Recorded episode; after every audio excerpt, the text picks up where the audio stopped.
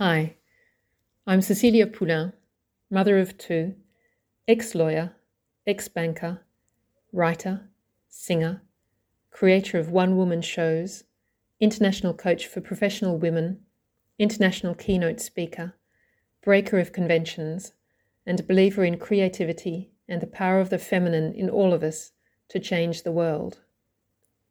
Welcome to Diary of a Writer, where I talk about how I write and read some of what I write.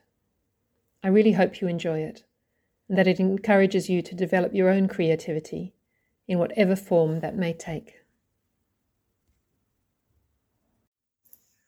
On Sunday, I performed my third one woman show at my house. And this was a little bit of a test because it's not easy. Um, and I wanted to see if I was able to actually get through it or not. Um, and there was a lot of learning in that experience for me. And so that's what I've written about today. I'm 56. I put my hand on the white ceramic door handle. I make sure I am standing back a little so that the audience can't see me through the translucent etched glass of the door. The pianist plays the first bar, three simple chords, and I push the door open and go into the room. She plays the first bar again, and slowly I push the door closed. She plays the first bar yet again, and I take a couple of steps into the room. I'm amazed I can't believe the man that I've seen. I can't stop thinking of him. I think I've probably fallen in love. The audience is there. Twenty people or so, here to watch my performance. People from all different parts of my life. The pianist plays the second bar, and I start to sing.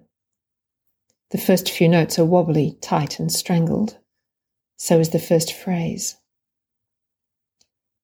Then I remember I need to breathe, and the next phrase is better. Not brilliant. I know I can sing a million times better than that, but acceptable. All I am thinking about is technique. Keep my soft palate up as though I am yawning. Keep the sound in the mask at the front of my face. Relax my body and especially my belly. Tilt my pelvis back as I breathe in and forward as I sing for support. And most of all, breathe. I get to the end of the first song. It was okay. A long way from brilliant, but not shameful. All the notes were there at least. I take off the flowery headband that indicates that I am Clara, a young girl from the 19th century who has just fallen in love, hang it over the top of the television screen behind me, and become myself. I speak to Clara, who I imagine is somewhere outside the window on the other side of the street, over Emmerich's head. Speaking is easy. I know my text back to front and upside down, and I enjoy it. I remember my singing teacher telling me that I will never overact, that the audience will receive only 10% of what I give, so I go for it.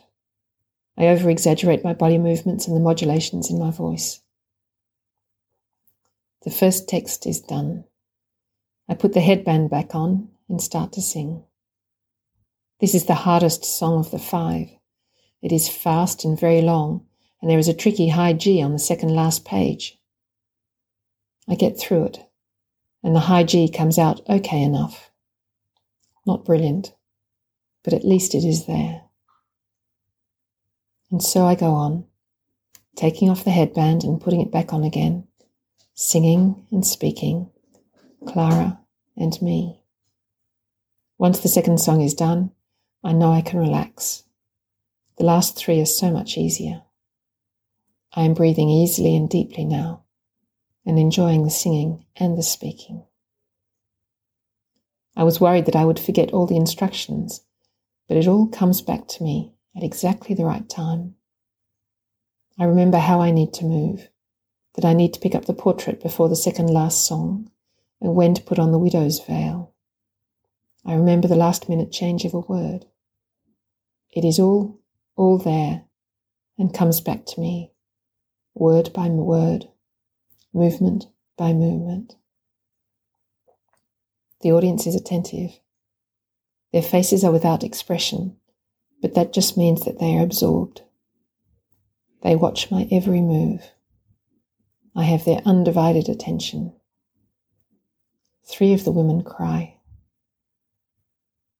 And then, after what seems such a short time, it is over. The audience applauds enthusiastically. I bow. The pianist and I bow. The pianist, my singing teacher, and I bow. We exchange flowers and presents. And it is all over. The audience congratulates me and makes their comments. Although it is very agreeable to hear how much they enjoyed it, I notice that I have become detached from their judgment. I just don't care as much about what they think. Before, I would have cared terribly. Praise would have been balm to my soul, and negative comments would have stung. But now I know what was good and what wasn't. I understand that this is part of a process, the process of learning what it is like to be in front of an audience. Each time is different. Each time I learn a little more, and gradually it gets easier. There is nothing lost in each experience. This time, I learnt that I need to remember to breathe, especially at the beginning. I learnt just how fun it can be to act, to be in the moment, to play. I am pleased that the audience liked it, but I am becoming detached from their reaction.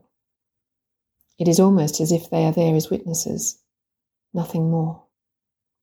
They are there to help me improve my art. If they are moved or amused by my words or my music, that is great, but that belongs to them. What belongs to me is the learning. I really hope you've enjoyed this episode of A Diary of a Writer.